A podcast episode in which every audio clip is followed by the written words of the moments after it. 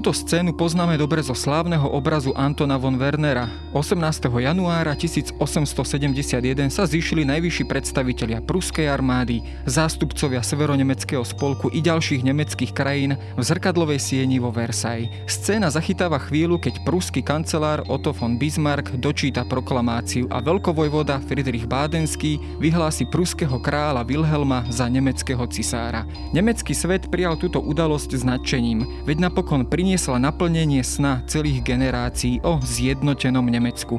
Na druhej strane pre Francúzov to bol čierny deň národného poníženia. Ako sa ukázalo v ďalších desaťročiach, toto vyhlásenie nemeckého cisárstva priamo v sídle francúzskych kráľov nebolo zrejme najšťastnejším krokom. Francúzska túžba po odplate a nemecko-francúzske napätie sa stali trvalou súčasťou európskej politiky. Keď však opadlo prvé nadšenie zo zjednotenia aj pred samotnými Nemcami vyvstávali viaceré otázky. Aký nemecký štát sa vlastne zrodil? A je výsledkom národného zápasu všetkých Nemcov, alebo skôr víťazstvom pruského militarizmu? A o aké Nemecko sa vlastne predchádzajúce generácie usilovali? Počúvate pravidelný týždenný podcast Dejiny. Moje meno je Jaro Valent, som šéf-redaktor časopisu Historická reví a o prvom zjednotení Nemecka sa porozprávam s historičkou Evou Škorvánkovou z katedry všeobecných dejín na Filozofickej fakulte Univerzity Komenského v Bratislave.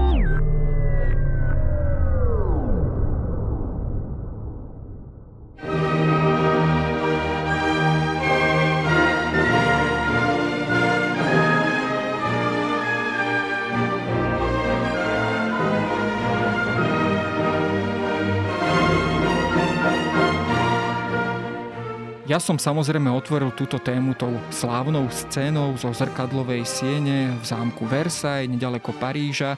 Bolo to v období, keď ešte tak povediac zhrmeli delá, ktoré ostrelovali Paríž, kedy teda pred Parížom stáli nemecké, predovšetkým pruské vojska. Čo tento dátum eh, vlastne znamenal z pohľadu nemeckých dejín a nemeckého úsilia o zjednotenie bolo prijaté toto vyhlásenie cisárstva vo všeobecnej eufórii v celom nemeckom prostredí? Môžeme vlastne v tomto momente, to znamená v tom januári 1871, už naozaj hovoriť o ako si takom demonstratívnom prejave vlastne toho zjednotenia Nemecka a vyhlásenia vlastne nemeckého cisárstva. Nakoniec e, sa jednalo vyslovene o taký, by sme povedali, reprezentatívny akt, kedy naozaj ten pruský král príjma v podstate ten titul nemeckého cisára zo strany vlastne všetkých reprezentantov tých jednotlivých nemeckých štátov.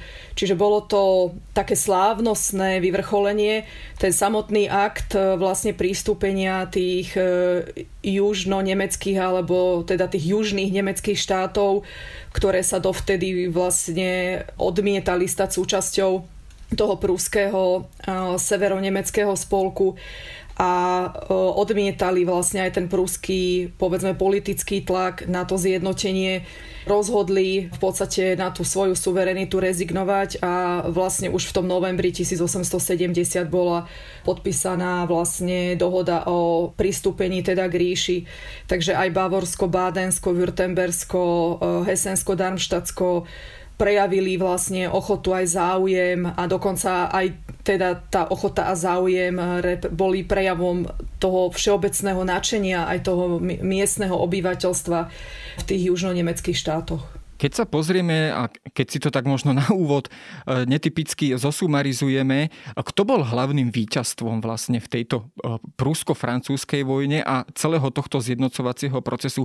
Bolo to predovšetkým Prusko, ktoré teda ako tá vedúca sila sa postarala o zjednotenie Nemecka a e, prinieslo to vlastne aj ten trvalý vklad Pruska vlastne do tej modernej podoby nového rodiaceho sa nemeckého štátu? No, toto by bolo na veľmi dlhú diskusiu a myslím si, že je to vlastne taká dôležitá diskusia alebo taký ten diskurs tých moderných nemeckých dejín vo všeobecnosti, pretože samozrejme ten následujúci vývoj potom aj v tom 20. storočí e, neustále tú otázku otváral, kto vlastne bol víťazom, kto bol tým hýbateľom, kto bol tou dôležitou osobou, ktorá v podstate to zjednotenie pohybovala smerom dopredu, kto vlastne stal v pozadí toho zjednocovacieho procesu, aké tam boli e, skupiny, povedzme, intelektuálov, e, politikov, ktorí mali záujem na tom zjednotení, pretože ten ďalší vývoj Nemecka je veľmi komplikovaný. Nakoniec e, celé tie dejiny 20. storočia sú z pohľadu ako bežného nemeckého obyvateľstva veľkým problémom. Čiže spätne sa pozerať na to, kto reálne bol víťazom a kto reálne udával tón a charakter tomu zjednocovaciemu procesu a kto zároveň vlastne udával aj charakter toho moderného nemeckého štátu po tom roku 1871. Samozrejme, pomerne e, veľkú časť tých zásluh si potom aj spätne pripísal pruský kancelár Otto von Bismarck. Nepochybne mnohé tie veci boli jeho zásluhou. Minimálne teda už potom tá posledná fáza zjednocovania, tie 60. roky, nepochybne ako tamtou dominantnou osobnosťou bol Otto von Bismarck, ale samozrejme záujem vlastne vytvoriť nemecký národný štát e, bol v tom nemeckom politickom prostredí prítomný vlastne už od napoleonských vojen, môžeme povedať. Skúsme si to takto roz, rozmeniť na drobné. E, samozrejme, tá myšlienka národného zjednotenia, ako ste naznačili, vlastne sa odvíja už vlastne od napoleonských vojen, od konca Svetej ríše rímskej nemeckého národa v roku 1806 vznikom tzv. rímskeho spolku, ktorý bol v podstate Napoleónom nadiktovaný Nemcom. Neskôr tu máme potom také rôzne štátne alebo pološtátne útvary ako nemecký spolok, ktorý bol akýmsi výsledkom e, Viedenského kongresu. Dá sa povedať, že práve na sklonku napoleonského obdobia, povedzme v tom roku 1813, kedy Nemci aj bojovali vlastne o určité oslobodenie spod napoleonskej kontroly tu vznikali také tie prvé hnutia a prvé myšlienky a predstavy o tom, ako by moderný e, nemecký štát mal vyzerať? O, nemecký publicista, novinár Sebastian Hafner, vlastne ten, celý ten proces toho začiatku formovania tej myšlienky vytvorenia nemeckého národného štátu veľmi pekne popisuje takým osudovým prepojením s tým, s tým francúzským prostredím a s francúzskom ako takým a to sa vlastne týka samotného Napoleona. To napoleonské Francúzsko zásadným spôsobom vlastne premenilo ten priestor toho neskoršieho Nemecka, môžeme povedať Svetej ríše rímskej. Už len tým, že vlastne sa hranice Francúzska posúvajú k rieke Rín, že sa Rín stáva hranicou že vlastne Napoleon intervenuje do toho prostredia tých jednotlivých e, štátov v rámci teda tej Svetej ríše, že tam dochádza k tom napoleonskom období k takej zásadnej reštrukturalizácii celého toho teritoria. Nakoniec tú Svetú ríšu rímsku tvorilo približne 365 drobných štátnych útvarov a e, vlastne tou Napoleónovou zásadnou reformou z nich zostáva 40 Takisto vlastne tá sekularizácia toho priestoru e, práve v tom napoleonskom období vedie e, k výraznému eliminovaniu napríklad vplyvu katolíckej cirkvi v tomto, v tomto priestore. Nepochybne tamto Francúzsko fungovalo aj do istej miery ako inšpirácia. Samozrejme rôzne modernizačné reformy, práve takáto nejaká územno-administratívna reštrukturalizácia, zjednodušenie Zároveň e, samozrejme Francúzsko v mnohom inšpirovalo, čo sa týkalo povedzme takých tých e, zásadných reforiem smerom e, k, povedzme, k budovaniu modernej armády, smerom k nejakej sekularizácii, budovaniu moderného školstva.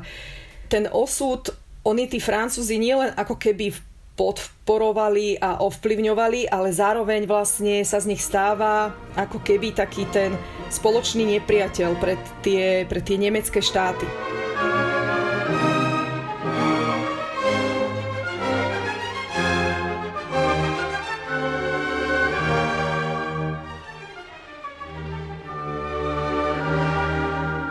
Keď sa pozrieme na ten stav toho nemeckého sveta po Viedenskom kongrese, po skončení napoleonských vojen, vznikol tu akýsi taký politický celok, ktorému sa teda hovorilo nemecký spolok. Na prvý pohľad by sa možno mohlo zdať, že to bolo už ako keby také možno prvé zjednotenie, alebo teda prvé, prvé politické vyjadrenie toho, toho Nemectva alebo toho nemeckého sveta.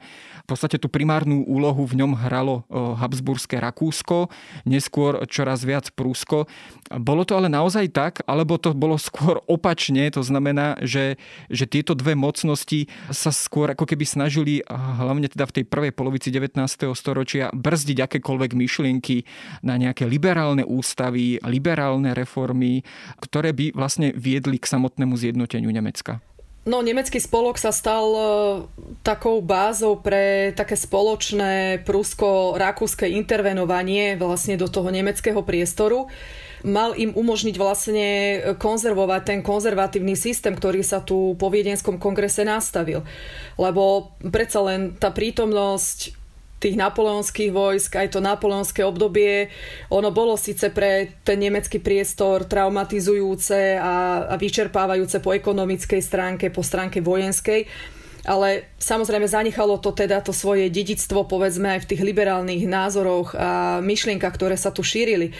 Viedenský kongres e, vlastne mal za cieľ pomery v Európe stabilizovať, vrátiť sa späť e, k tým konzervatívnym hodnotám No a práve nemecký spolok vytváral takýto priestor, aby Rusko a Rakúsko spoločnými silami jednak tieto územia e, v podstate udržiavali v tom režime, v akom boli ustanovené Viedenským kongresom a zároveň, aby v podstate dohliadali na ten konzervativizmus a na lipnutie v podstate na tých konzervatívnych hodnotách. Vidíme to na tom intervenovaní napríklad do aj vnútorných pomeroch, keď v rámci celého spolku boli vlastne potlačané akékoľvek prejavy, povedzme, nacionalizmu, akékoľvek liberálne prejavy, tak môžeme interpretovať tie karlovárske uznesenia z augusta 1819, ktoré vlastne priniesli naozaj potlačenie akýchkoľvek liberálnych názorov, akýchkoľvek demokratických, ale vlastne aj nacionalistických názorov,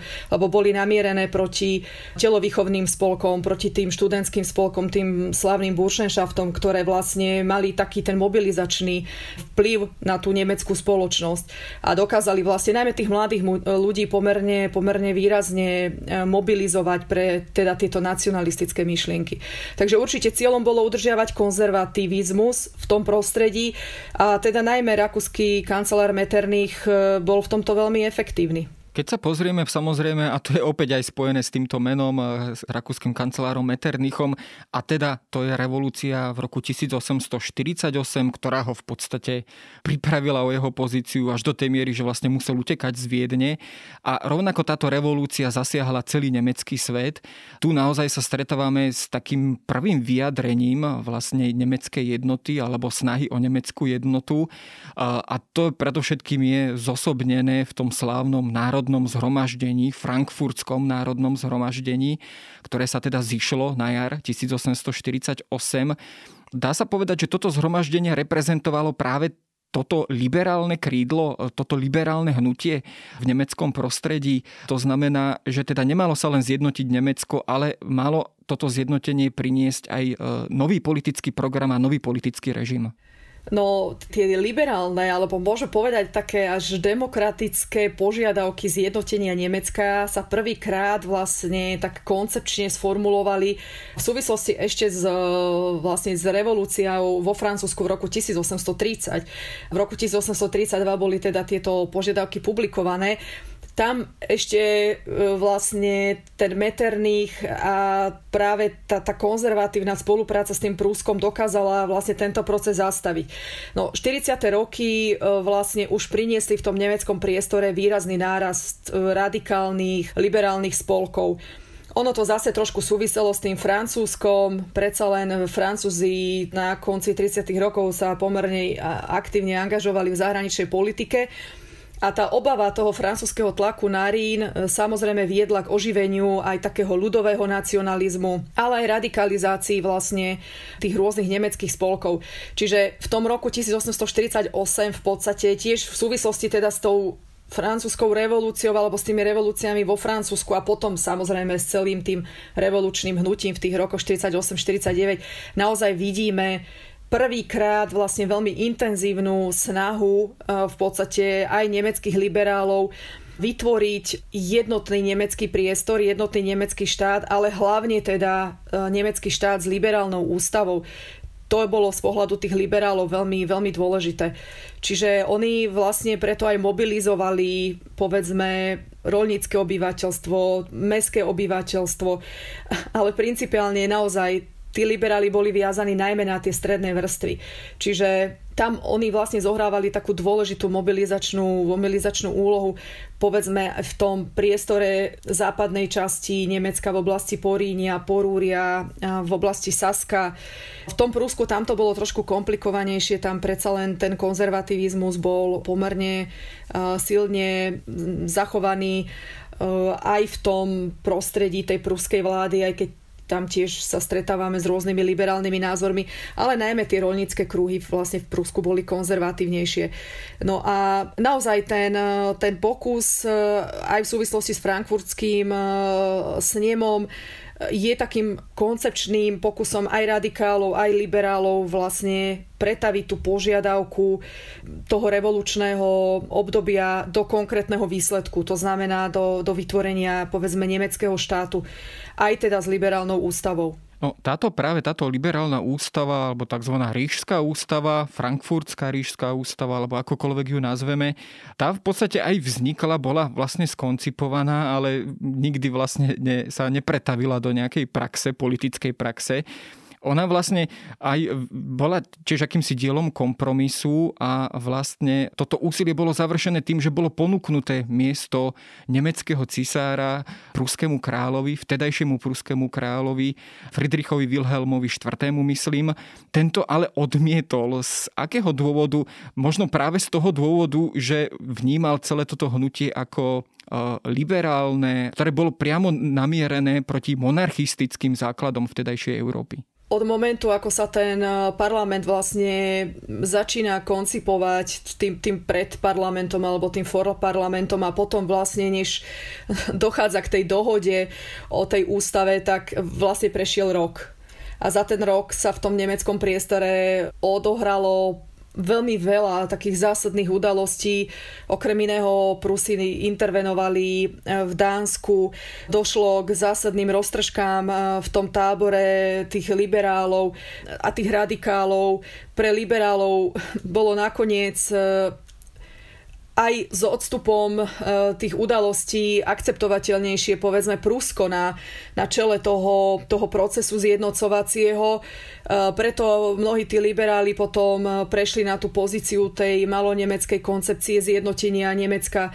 To znamená, že rezignovali napríklad na tú účasť Rakúska v tom predstavovanom si nemeckom teritóriu. Ten rok 1849 už, už výsledkom eh, toho úsilia toho frankfurtského parlamentu jednoducho nežičil a samotná prúská politika, predstavitelia vlastne Prúska a nakoniec aj samotný Friedrich Wilhelm IV jednoducho korunu, ktorú mu ponúkal parlament, e, odmietol. On to nazval, že to je kanál, v podstate ten parlament, alebo teda tí predstavitelia, ktorí reprezentovali tých radikálov, e, liberálov, jednoducho to takýmto spôsobom, e, spôsobom odmietol. Prusko nebolo samozrejme e, pripravené v tomto momente nejakým spôsobom sa stať takým tým spojivom toho nemeckého priestoru. Áno, na to jednoducho nebola vytvorená priaznivá pôda ani v tom samotnom Prúsku by som mohla povedať.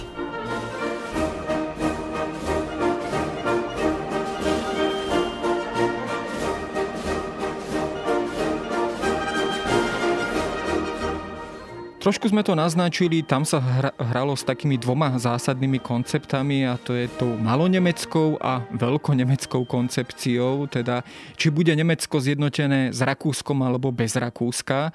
Toto sa postupom času samo vlastne vyriešilo tým pruským prístupom a tým prusko-rakúskym antagonizmom. Kedy sa Prusko poprvýkrát vlastne dostalo do tejto pozície, že vlastne sa snažilo e, vytlačiť z toho nemeckého priestoru práve to Rakúsko. Kedy možno nastal ten prvý konflikt vlastne medzi týmito e, dvoma hlavnými e, mocnosťami nemeckého sveta? No pravdepodobne k tomu dochádza práve v tej druhej vlne tých, tých revolúcií, práve v tom roku 1849, lebo tu vlastne sa Prúsko pokúša vlastne vytvoriť akúsi, môžem povedať takú tú základňu nemeckého priestoru. Vzniká tzv. Erfurtská únia, ktorú okrem Prúska tvorilo Sasko, eh, Hanoversko, ale ona vznikla, ale vlastne nikdy ani poriadne nevznikla, pretože musela byť rozpustená na základe tzv. olomovských punktácií už v novembri 1850. A tu práve vlastne to bol taký pokus Prúska začať ten zjednocovací proces.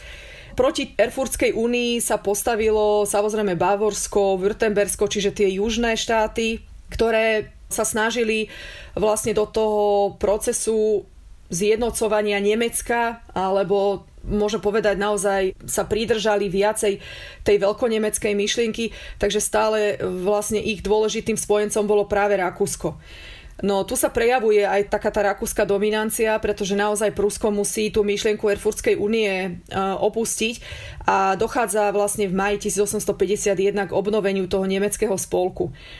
No a ten nemecký spolok sa práve potom v tom období tých 50 60 rokov, vlastne až do tej e, prusko-rakúskej vojny v roku 1866 stáva takým tým priestorom, kde postupne vlastne to Prúsko začína sa dostávať do konfliktu s tým Rakúskom a ten konflikt sa postupne stupňuje až teda do toho, do toho vojnového stretu.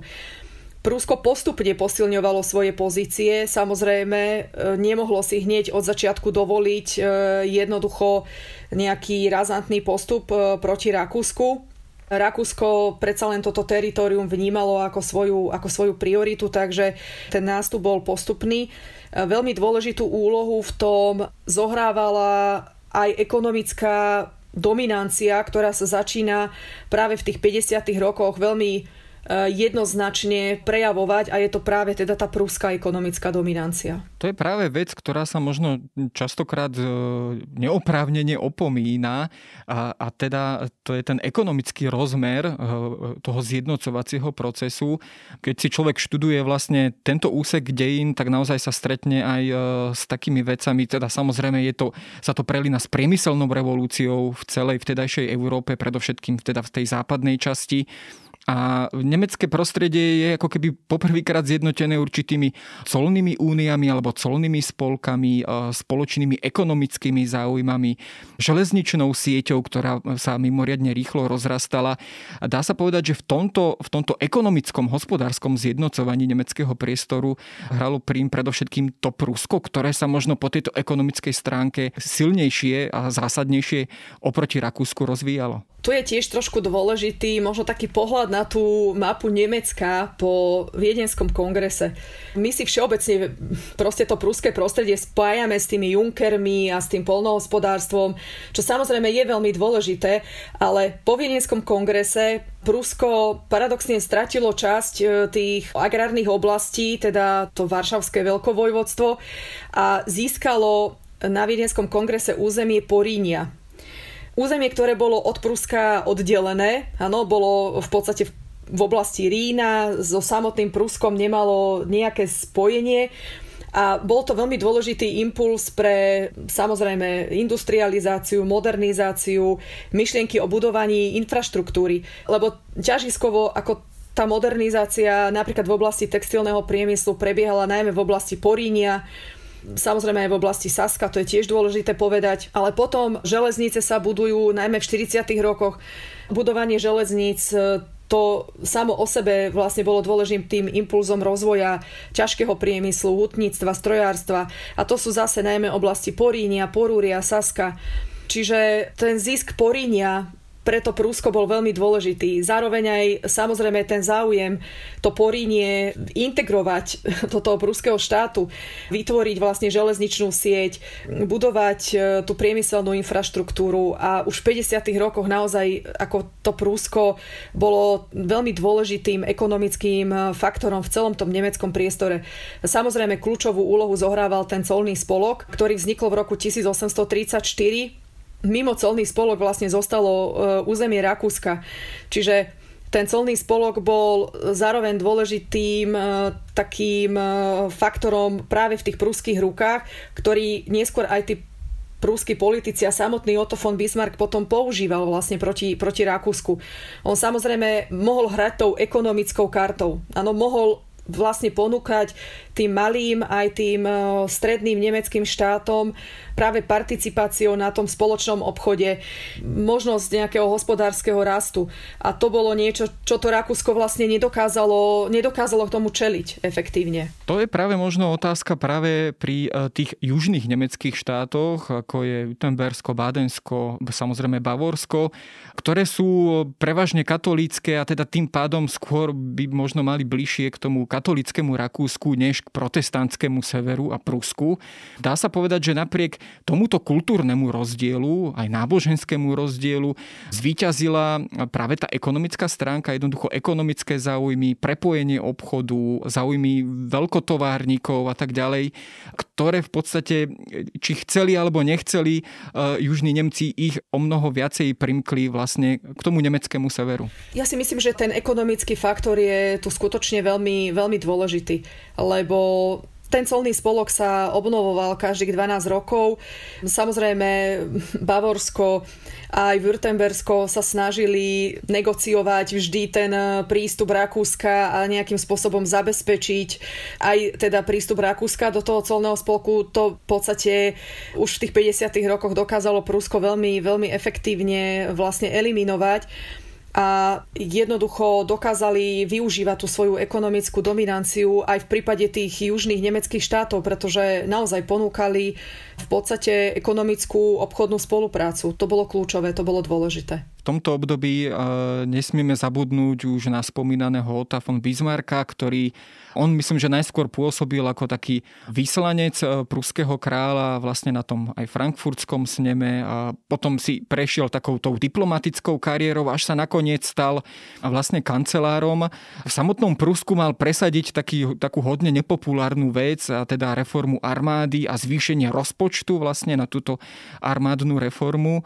Dá sa povedať, že on reprezentoval práve Otto von Bismarck práve to konzervatívne monarchistické krídlo v celom tomto politickom prostredí a rozhodol sa vlastne zjednotiť e, Nemecko práve na týchto princípoch? Tak Bismarck hlavne nemal rád liberálov bol určite nepochybne konzervatívnym politikom, ale jemu hlavne vadilo takéto, také, on to nazýval, že také tie jalové diskusie v parlamente a stále poukazoval na to, že veľkosť a sila Pruska vlastne není výsledkom práve teda toho, toho jalového rečnenia na pôde parlamentu, ale teda on prišiel s tou svojou slávnou vetou, že otázky súčasnosti sa budú riešiť krvou a železom. Že on jednoznačne, ako môžem povedať, že bol veľmi pragmatický v týchto svojich úvahách. Zaujímavé je už to jeho pôsobenie vlastne pri tom spolkovom e, parlamente, pretože on už vtedy veľmi, veľmi intenzívne vlastne e, blokoval akýkoľvek pokus vlastne Rakúska o reformu toho spolkového zriadenia, teda toho nemeckého spolku, snažil sa v podstate zabrániť akémukoľvek posilňovaniu toho nemeckého spolku. Takisto veľmi intenzívne blokoval vlastne aj e, to pristúpenie Rakúska k colnej únii, čiže on naozaj presadzoval e, principiálne a jednoznačne tie, tie prúské záujmy. Ano, on bol teda určite svojim presvedčením loajálny prúskému štátu, takže môžeme to naozaj vnímať tak, že, že zastupoval teda záujmy Pruska a rozhodne teda e, záujmy teda toho konzervatívneho pruského spoločenstva práve teda, čo sa týka tých sociálnych štruktúr, tak určite práve toho, toho junkerského prostredia.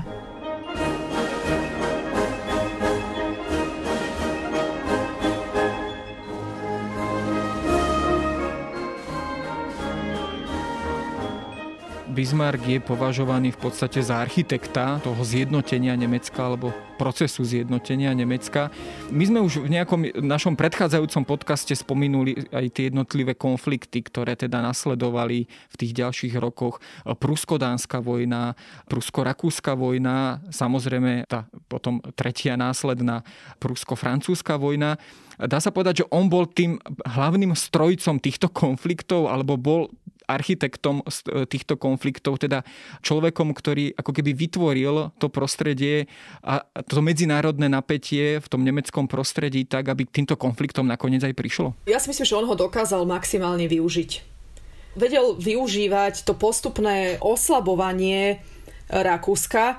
Ja by som možno úplne začala napríklad vojnou, ktorá sa odohrávala úplne mimo tento stredorovský priestor a to je Krymská vojna, rusko-turecká vojna, do ktorej sa zaangažovala Veľká Británia, Francúzsko a ono to zdanlivo s tým priestorom Nemecka nejak nesúvisí, ale opak je pravdou.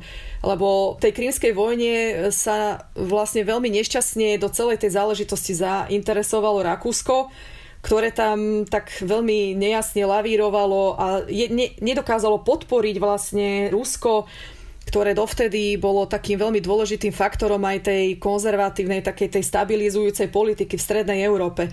No a výsledkom vlastne potom s tým parížským mierom dochádza naozaj k reálnemu oslabovaniu Rakúska. Oslabovaniu po stránke politickej, po stránke finančnej, to bolo veľmi dôležité, lebo Rakúsko do toho svojho angažovania sa v tej krymskej vojne aj finančne investovalo. A paradoxne vlastne Rakúsko stratilo dôležitého partnera v tej konzervatívnej politike práve teda stratilo spojenectvo Ruska. A toto vlastne už dokázali Prusy využiť. No, už, už dokázali vlastne s tým pracovať. Prusko vlastne sa veľmi dobre zorientovalo v tej situácii a z toho ťažilo. No a v momente, v tých 60 rokoch vlastne, keď už, keď už Bismarck e, bol kancelárom, tak on zase dokázal veľmi, veľmi rozumne, veľmi, veľmi inteligentne vlastne manevrovať to Rakúsko do toho konfliktu s Dánskom. Do veľkej miery vlastne Bismarck potom aj môže povedať, že naozaj začal využívať práve ten nacionalizmus, vlastenectvo, aj vlastne takú tú citovú stránku toho národného hnutia, lebo bolo potrebné vlastne získať pre ten proces e, rozširovania toho prúského štátu, pretože on v tých 60. rokoch e, ešte zďaleka neuvažoval o tom, že by sa súčasťou vlastne toho teritoria mohli stať aj tie južné nemecké štáty. On najmä teda v súvislosti povedzme s tým Dánskom samozrejme ten konflikt ohľadom uh, Šlezvická, Holštajnská, to bol najmä záujem teda tieto provincie vlastne uh, tieto teritoria získať či už ako súčasť spolku alebo ako priamo teda súčasť, súčasť Prúska. Čiže ja si myslím, že Bismarck hlavne veľmi dobre čítal medzinárodnú situáciu, čítal veľmi dobre tú situáciu v rámci teda toho spolkového priestoru nemeckého, vedel ju využívať.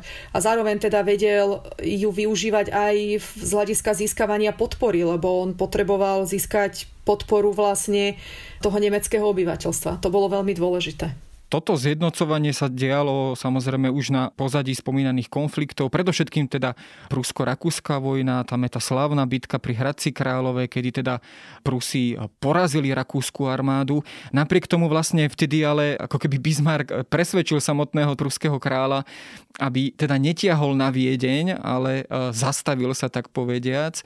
To možno v tom ďalšom strategickom e, rozohraní tej šachovej partie malo asi možno nejakú svoju príčinu alebo svoj svoj význam. Po tomto datume vznikol vlastne v tom celom nemeckom prostredí na severe tzv. severonemecký spolok. Ten mal také zaujímavé štátne zriadenie, kedy to bola vlastne ako keby kombinácia vlastne toho parlamentu, to znamená tej hornej dolnej komory, teda určitej spolkovej rady a zároveň spolkového snemu. Dá sa povedať, že tuto musel Bismarck ustúpiť povedzme aj tým liberálnym kruhom, to znamená, že v tom novom politickom zriadení musel ustúpiť a pri pripustiť aj k niečomu takému, ako bolo všeobecné hlasovacie právo pre široké vrstvy obyvateľstva, zastúpenie v parlamente a podobne? Ja si myslím, že on vo svojich názoroch e, v konečnom dôsledku bol pomerne taký prúžný, pretože, ako som spomínala, bol najmä pragmatický. On si uvedomoval e, aj v súvislosti, povedzme, s tou situáciou v tom nemeckom priestore, že jednoducho nejaké presadzovanie povedzme nejakého prúského modelu nemuselo pôsobiť e, priaznivo povedzme pre získanie, lebo už reálne rozmýšľal dopredu pre získanie povedzme tých tých štátov na juhu, ktoré boli kľúčové a boli dôležité. On si veľmi dobre uvedomoval, že vytvorenie vlastne severonemeckého spolku úplne narušilo eh, vlastne geopolitickú situáciu, lebo zrazu vlastne sa v tom nemeckom priestore vytvoril kompaktný v podstate štátny útvar, a viac menej teda už bolo jasné, že takáto situácia nezostane dlho zachovaná. Bolo jasné, že minimálne teda Francúzsko sa cítilo byť tým vývojom výrazne poškodené a začínalo jasne dávať najavo svoje ambície, povedzme, tlačiť sa smerom k Rínu, okupovať Belgicko, Luxembursko. Čiže e, Bismarck potreboval ukázať e, aj tým štátom na juhu, že je ochotný v podstate akceptovať nejaké tie predstavy tých e, neprúských štátov o tom, akým spôsobom vlastne si budú spravovať svoje územie a niektoré, povedzme, železnice, pošty a podobne. Čiže on už naznačoval, akým spôsobom vlastne aj s nimi sa potom v rámci tej zjednotenej ríše bude postupovať. Nakoniec on to po tom roku 1870 zopakoval aj v súvislosti s tými, s tými južnými nemeckými štátmi. Čiže ako v tomto by som tiež videla hlavne takú, takú pragmatickosť a racionalitu v tom, v tom fungovaní. No práve v súvislosti s južnými štátmi je tam zaujímavý ten rozmer, teda, že Prusko prislúbilo Francúzsku, že sa nebude príliš angažovať práve v tom juhonemeckom prostredí. Myslím, že na juh od Mohanu tam vlastne ako keby nemal vôbec, nemalo vôbec zasahovať. Rešpektoval toto Bismarck, alebo naopak cestou povedzme nejakých tajných dojednaní, tajných protokolov a tak ďalej, už pripravoval zjednotenie Nemecka aj v tomto období, teda ešte pred eh, vojnou s Francúzskom. Francúzskom, teda aj pripojenie južných štátov do celkového výsledného Nemecka. Tak on si uvedomoval, že tie južné štáty sú súčasťou toho nemeckého priestoru, takže logicky o to územie mal záujem. Rakúsko bolo z hry von. Bolo jasné, že pre rakúsku politiku ten nemecký priestor je po tom roku 1866 definitívne uzavretý. A samozrejme otázka povedzme toho francúzského tlaku do týchto oblastí bola eh, už otázkou povedzme aj bezpečnosti toho severonemeckého spolku, takže bolo jasné, že jednoducho ten konflikt s tým Francúzskom bude postupne eskalovať. Samozrejme išlo zase o to, aké prostriedky alebo aké možnosti sa, sa budú Bismarckovi ponúkať. No a samozrejme on ten konflikt s Francúzskom eskaluje eh, postupne či to boli tie francúzske požiadavky na Belgicko, na, Lexu, na Luxembursko, alebo tie požiadavky povedzme na nejaké územné kompenzácie v tom porínskom priestore. To samozrejme bolo z hľadiska tej Bismarckovej politiky veľmi dôležité, lebo ono to fungovalo zase ako taký mobilizujúci faktor, ktorý umožňoval potom Bismarckovi naozaj získavať si podporu toho, toho bežného nemeckého obyvateľstva, už aj v tých južných štátoch. Čiže tam naozaj už ten nacionalizmus zohrával veľmi dôležitú úlohu. Áno, Rakúsko bolo z hry to bolo jasné, čiže tu už potom e, ležala otázka, alebo vlastne Bismarck sa pokúšal tú otázku jednoznačne nastoliť tak, že buď teda zjednotené Nemecko, alebo, alebo proste Francúzsko práve tento francúzsky vstup do týchto nemeckých záležitostí vlastne vyvolal aj samotnú vojnu Prusko-Francúzsku. Tam je samozrejme často spomínaná tá emšská depeša, kedy e, Bismarck v podstate využil list vtedajšieho panovníka Wilhelma, pruského panovníka, e, na takú v podstate propagandistickú akciu. Podarilo sa mu vďaka týmto krokom e, v podstate naozaj zmobilizovať celé obyvateľstvo napriek všetkým tým rozdielom, ktoré rozdielovalo teda kultúrne, náboženské rozdiely, to naozaj jednotného hnutia a dá sa povedať, že vlastne tá vojna s Francúzskom bola nemecká národná vojna? Ja si myslím, že áno, že táto vojna už e, bola e, naozaj interpretovateľná, alebo je interpretovateľná ako teda taký ten spoločný postup vlastne už toho nemeckého obyvateľstva. Aspoň tak vlastne to aj tá, tá dobová propaganda sa snažila vykresliť. Ona tá situácia okolo tej emskej depeše je e, zo strany Bismarcka naozaj bola veľmi dôležitým faktorom vlastne v tom, tom mobilizovaní toho bežného, takého toho ľudového nacionalizmu. Pretože ten incident, ktorý vlastne stál v pozadí a to bolo to v podstate taká tá Bismarcková hra zase s tými južnými nemeckými štátmi, keď on sa pokúsil e, vlastne zaintervenovať e, Hohenzollernovcov, tú vedľajšiu e, vetvu Zigmaringena, povedzme možnosti uchádzať sa o španielský trón, čo samozrejme tých Francúzov, teda Napoleona III. veľmi, veľmi nahnevalo.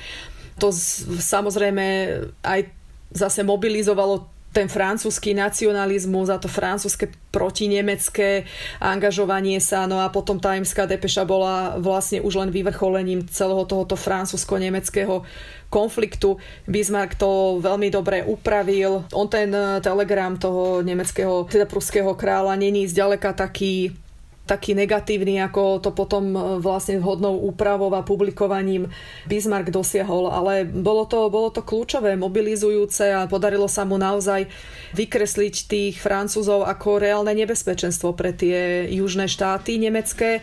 No a vlastne vyústilo to naozaj do toho procesu vlastne pripojenia, pripojenia k ríši.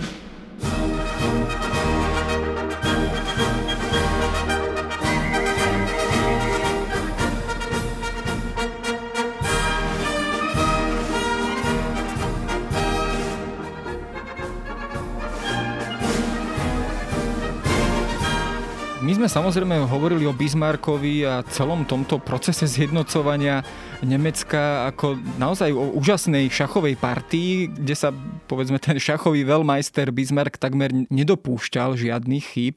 Bolo to naozaj tak, keď sa pozrieme na výsledok prusko-francúzskej vojny a predovšetkým na to pripojenie Alsaska Lotrínska k Nemecku, k novému Nemecku, to v podstate bolo veľkou a trvalou záťažou vo francúzsko-nemeckých vzťahoch v ďalších desaťročiach.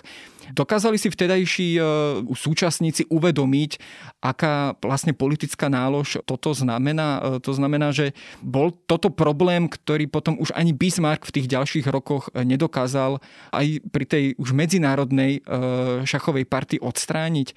To znamená, že Francúzsko si týmto spôsobom, nešetrným spôsobom, tým, že vyhlásili cisárstvo vo Versailles, že pripojili časť francúzského územia k Nemecku, v podstate vytvoril Bismarck z Francúzska vlastne trvalého nepriateľa.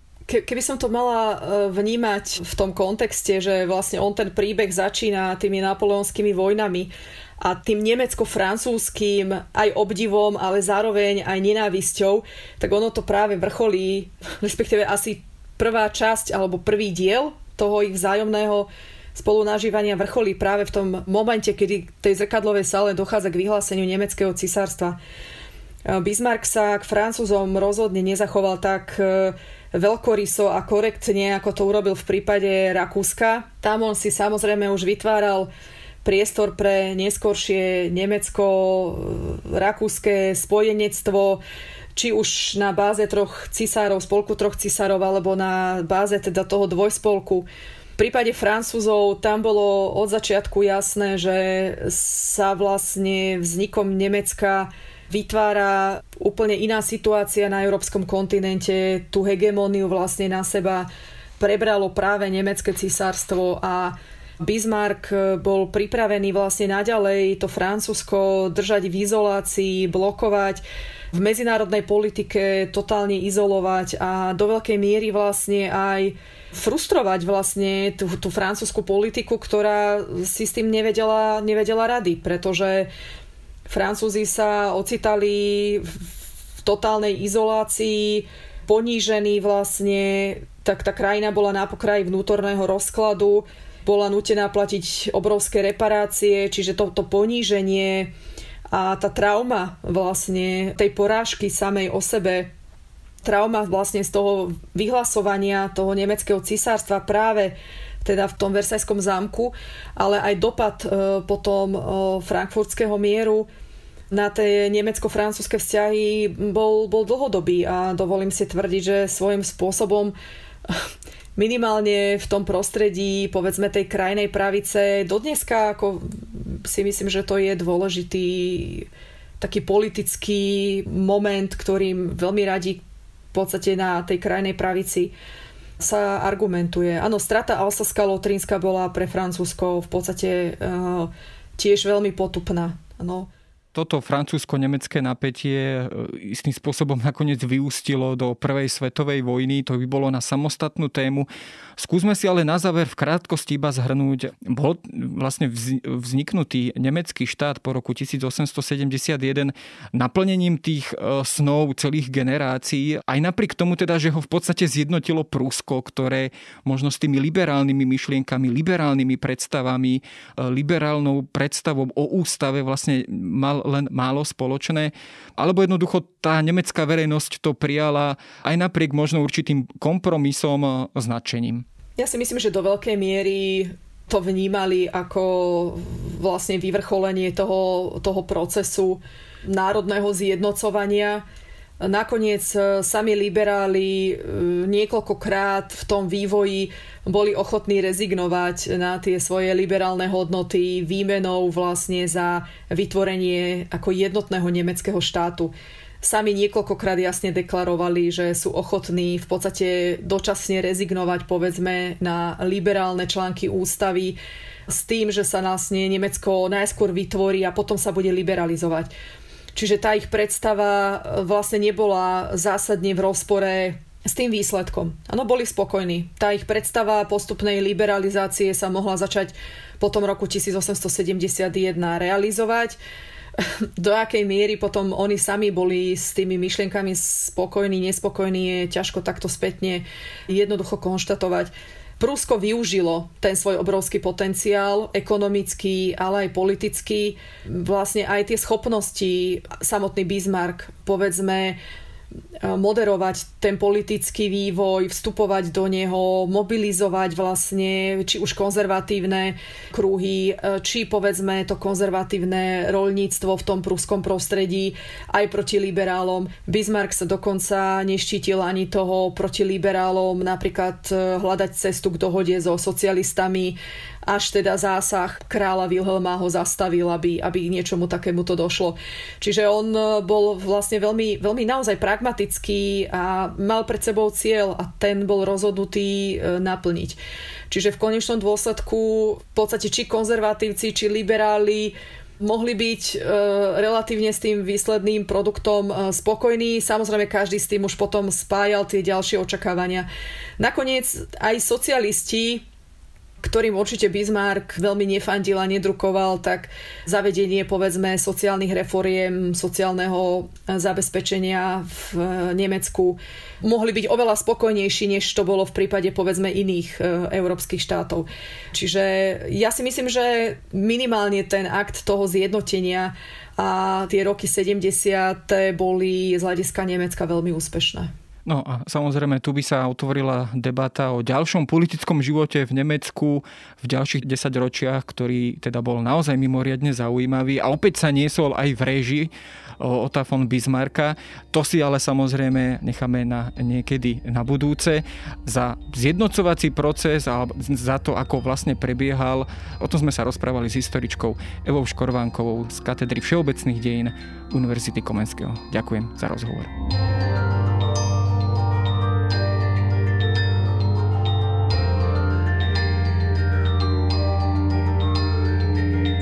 To je na dnes všetko. Počúvali ste Dejiny, týždenný podcast denníka Sme a historickej reví. Podcast Dejiny vychádza každý týždeň v nedelu. Prihláste sa na jeho odoberanie vo svojej podcastovej mobilnej aplikácii na platformách Google Podcasty, Apple Podcasty alebo v službe Spotify. Všetky diely nájdete aj na adrese sme.sk lomka dejiny alebo historickareví.com. Ak sa vám podcast páči, môžete ho ohodnotiť. Ak mi chcete poslať pripomienku, môžete sa pridať do podcastového klubu denníka Sme na Facebooku alebo mi poslať mail na adresu jaroslav.valent zavináč petitpress.sk. Ja som Jaro Valent a na výrobe tohto podcastu sa podielala aj Jana Maťková.